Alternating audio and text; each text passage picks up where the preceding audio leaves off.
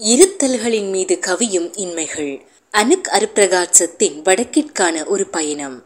எழுத்தாளர் இளங்கோ.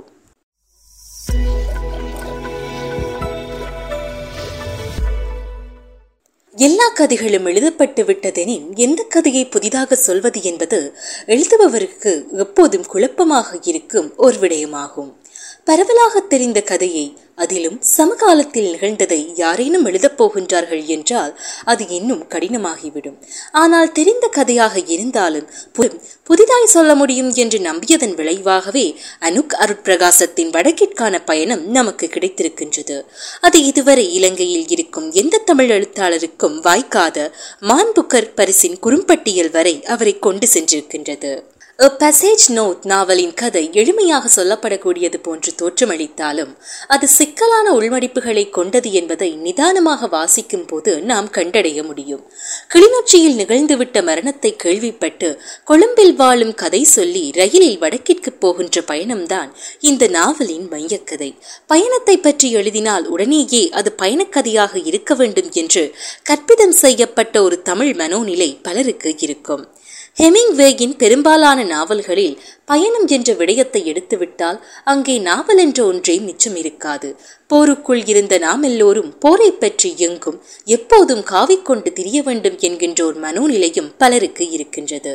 எனக்கு தெரியாத ஒன்றையும் நான் எழுதுவதில்லை என சார்ல்ஸ் ஃபியூகோவ்ஸ்கி ஒரு இடத்தில் சொல்லியிருப்பார். ஆனால் நம்மில் பலருக்கு அரசியலை போரை விட வாழ்வில் வேறு எதுவும் கொண்டாட்டமாக இருந்துவிடக் கூடாது என்கின்ற குறுகிய பார்வையும் இருக்கிறது. இந்நாவல் கொழும்பில் கதை சொல்லியின் வீட்டில் வேலை செய்வதற்கென கிளிநொச்சியில் இருந்து வந்த ராணி என்கின்ற பெண் அவரது சொந்த ஊர் கிணற்றிற்குள் விழுந்து இறந்து விட்டார் என்ற செய்தியோடு தொடங்குகின்றது. கதை சொல்லியான கிருஷான் அந்த மரண நிகழ்வுக்கு போகின்ற போது அவரது ஞாபகங்களில் இந்த ராணியின் நினைவுகளும் அவரின் அப்பம்மாவின் நினைவுகளும் இந்தியாவில் இருக்கும் காதலியின் நினைவுகளும் மாறி மாறி வெட்டி இடைவெட்டி செல்வதாக கதை சொல்லப்படுகின்றது.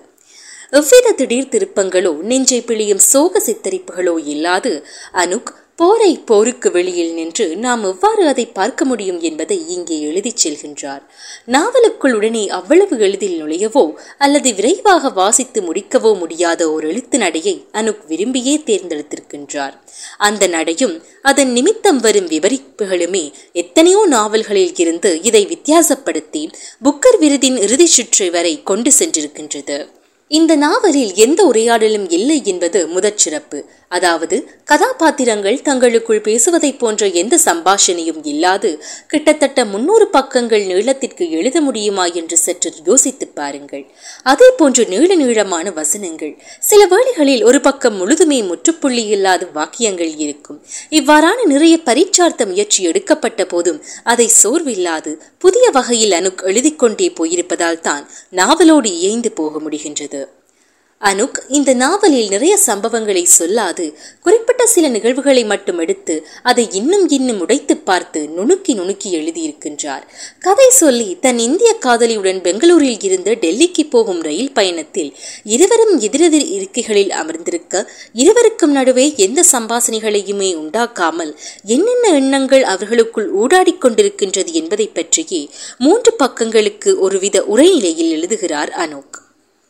வளமையான வாசக மனதென்றால் அதுவும் தமிழ் மனதென்றால் இதெல்லாம் ஒரு நாவலா என்று மூடி வைத்துவிட்டு சுட சுட அதிர வைக்கும் நிகழ்ச்சியை கொண்டு வா என்று துடித்திருக்கும் இல்லாவிட்டால் அண்மையில் எழுதப்பட்ட ஒரு தமிழ் நாவலில் வருவது போல இயக்கத்தில் இருக்கின்றாள் என்ற சந்தேகத்தில் ஒருத்தியை சிங்கள ராணுவம் பிடித்துக் கொண்டு போக ஜேம்ஸ் பாண்டை போல ஒரு சிறுவன் அவர்களுக்கு எதிரில் தோன்றி சடசடவென்று துப்பாக்கியால் சுட்டு போட்டுவிட்டு அந்த பெண்ணை காப்பாற்றிக் கொண்டு போவதாய் போர் குறித்து தெரியாத வாசகருக்கு பாவனை செய்யும் சாகச கதைகளுக்கு இயங்கியிருக்கும் அனுக் தான் மட்டுமல்ல இந்த நாவலில் வரும் கதை சொல்லியும் இறுதியில் நிகழ்ந்த போர்ச்சூழலுக்குள் இருந்ததே இல்லை என முட்கூட்டியே அறிவிப்பதுடன் அடிக்கடி அதை நாவலுக்குள் ஞாபகப்படுத்தவும் செய்கின்றார்.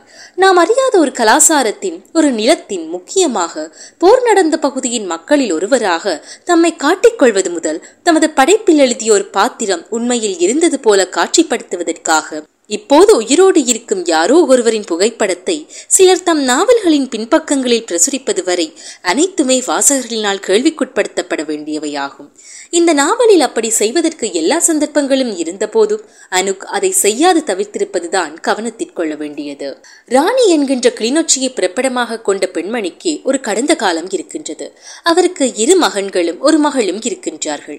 இயக்கத்தில் சேர்ந்த ஒரு மகன் இறுதி யுத்தத்தில் காணாமல் போகின்றார். இன்னொரு மகன் இறுதி யுத்தத்தின் போது இயக்க ராணுவ எல்லையை கடக்கின்ற போது ஷெல் துண்டுபட்டு ராணியின் மடியிலேயே இறந்து போகின்றார். இவ்வாறான நிலைமைகளை பார்த்து மனம் பிறழ்ந்து வைத்தியசாலைக்கு அடிக்கடி சென்று சிகிச்சை எடுக்கின்ற ராணியை கதை சொல்லியான கிருஷான் தற்செயலாக சந்திக்கின்றார். இதற்கு முன்னர் போர் குறித்து எதுவுமே தெரியாது. கொழும்பில் கொஞ்சம் வசதியான வாழ்வு வாழ்ந்து மேற்படிப்புக்காக இந்தியா செல்லும் கிருஷான் தன் காதலி இந்தியாவில் இருந்த போதும் ஏன் மேற்கொண்ட அங்கேயே இருக்க விரும்பவில்லை என்பதை வாசகர் அறிய அனுக் கிருஷானின் அகவுலகத்திற்கு எம்மை அழைத்துச் செல்லும் இடங்களும் குறிப்பிட்டு சொல்ல வேண்டியவை. போருக்கு பின் வடக்கு கிழக்கில் அரசு சாரா நிறுவனம் ஒன்றில் பணி செய்வதற்கு செல்லும் கிருஷான். அதிலும் நம்பிக்கை இழந்து கொழும்பு வெள்ளவத்தை பகுதியில் தனது அம்மாவோடும் அப்பம்மாவோடும் தனக்கான தனிமையில் வாழ்ந்து கொண்டிருந்த நாட்களில் அப்பம்மாவின் உதவிக்கென அழைத்து வரப்படுபவரே ராணி. ராணியின் கதையை சொல்ல பூசலார் நாயனாரின் கதையும் காதலியின் பிரிவை சொல்ல காளிதாசரின் மேகதூதத்தையும் இயக்கத்தின் உளவியலை சொல்ல எனது மகள் தீவிரவாதி என்கின்ற பெண் கரும்புலி பற்றிய ஆவணப்படத்தையும் அனு துணைக்கு எடுத்துக் கொள்கின்றார். அது மட்டுமல்லாமல் இலங்கையில் யுத்தம் தொடங்கிய வரலாற்றை சொல்ல குட்டிமணியின் கதையை ஜூலை எண்பத்தி மூன்று இனப்படுகொலையில் அவரது கண்களுக்கு செய்யப்பட்ட அநியாயத்தை மிக நிதானமாக சொல்லிச் செல்கின்றார். மேலும் வடக்கிற்கான பயணத்தில் ஆஸ்திரேலியாவுக்கு படகு பயணத்தை செய்யாதீர்கள் என்று எச்சரிக்கை செய்யப்படும் விளம்பர தட்டுகளில் இருந்தும் கூட ஆஸ்திரேலியாவுக்கு படகு பயணத்தை செய்யாதீர்கள் என்று எச்சரிக்கை செய்யப்படும் விளம்பர தட்டுகளில் இருந்தும் கூட ஏன் இப்படி மக்கள் உயிரை கொடுத்து கடலினோடு போக விரும்புகிறார்கள் என்பதையும் வேறொரு திசையில் நின்று விவரிக்கின்றார். போராளிகளின் நடுகல்கள் ஏன் வனி நிலப்பரப்புகளில் இருந்து புல்டோசர்கள் கொண்டு அழைக்கப்பட்டது என்ற கேள்வியில் இருந்து நினைவுகள் வடுக்கள் அழிவுகள் அவமானப்படுத்தல்கள் பற்றியும் பேசுகின்றார். இத்தனை பேசிய பிறகும் இந்த நாவலின் கதை சொல்லியான கிருஷானின் தந்தையார் எவ்வாறு கொல்லப்பட்டார் என்கின்ற ஒரு கதையும் சொல்கின்றார். அது எதிர்பார்க்கப்படாத ஒன்று. ஆனால் அவ்வாறு ஆகுதலும் இயல்பென எழுதி செல்வதுதான் இந்த நாவலை தனித்து காட்டுகிறது. நாவலின் பிற்பகுதி மிக நிதானமாக ஒரு தமிழ் மரணச் சடங்கை விவரிக்கின்றது. நம் மரணச் சடங்கில் நிகழும் ஒவ்வொரு சிறு விடயமும் சொல்லப்படும் போது இதையெல்லாம் அறிந்த நமக்கு ஒரு அலுப்பு ஏற்பட்டாலும் அந்த நிகழ்வின் மூலம் நாவலை முடிக்கும் போது நாம் வேறொரு உலகினுள் நுழைகின்றோம். வேறு ஒருவரின் துயரம் நமதாகின்றது. கடந்த காலத்தில் இருந்த நாம் யார் என்பது மட்டுமன்றி நம் சமகாலத்து அலைச்சலின் இருப்பு குறித்த கேள்விகளையும் இந்த நாவல் எழுப்புகின்றது. ஆகவேதான் தனிமனித துயரம் அல்லது தேடல் நம் எல்லோருக்கும் பொதுவான துயராக அல்லது தேடலாக விரிகின்றது. எனது மகள் தீவிரவாதி ஆவணப்படத்தில் அந்த பெண்கள் இருந்து பேசும் குளத்தை தாண்டி செல்லும் கதை சொல்லி சில வருடங்களுக்கு முன் இதே இடத்தில் இருந்துதானே அந்த இரு பெண்களும் கதைத்திருந்திருப்பார்கள் என்கின்ற போது நாம் வேறு காலவெளிக்குள் நுழைகின்றோம். அது மட்டுமன்றி சாவை நிச்சயித்த அவர்கள் அந்த ஆவணப்படம் வந்த சில காலத்திற்குள் எப்படியேனும் இறந்திருப்பார்கள். அவர்களுக்கு இந்த வரலாற்றில் என்ன இடம் இருக்கப் போகின்றது என்பதும் எப்படி அவர்கள் தங்கள் லட்சியத்தில் உறுதியாக இருந்தார்கள் என்பதும் விவரிக்கப்படுகின்றது ஒரு ராட்சத அலையென போர் வந்து அவர்களை சுற்றி சுழற்றி அடித்து இழுத்துச் செல்லாதிருந்திருந்தால் அந்த பெண்களின் வாழ்வு இப்போது எப்படியாக இருந்திருக்கும் என்று நம்மையும் கிருஷானூடாக அணு அலைக்கழிக்க வைக்கின்றார். ராணியின் மரணம் கூட இயல்பாக நடந்திருக்குமா?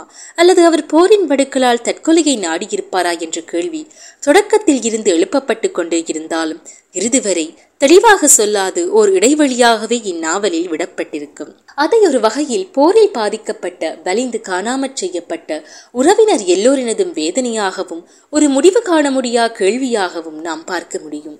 ராணி போருக்குள் இருந்து வந்தவுடன் ஓர் உடலாக மட்டுமே வாழ்ந்து கொண்டிருக்கின்றார். அவருடைய நினைவுகள் எல்லாம் போரோடு மனதிற்குள் உறைந்து போய்விட்டன என்பதை பற்றி பேச தன் மனதிற்குள் பெருங்கோயில் கட்டி அங்கேயே கும்பாபிஷேகம் செய்ய சிவனை அளித்த பூசலர் நாயனார் அணுக்கிற்கு உதவிக்கு வருகின்றார்.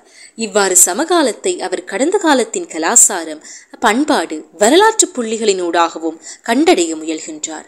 அதுவே இந்த நாவலுக்கு இன்னும் செழுமை கொடுப்பதாக இருக்கின்றது.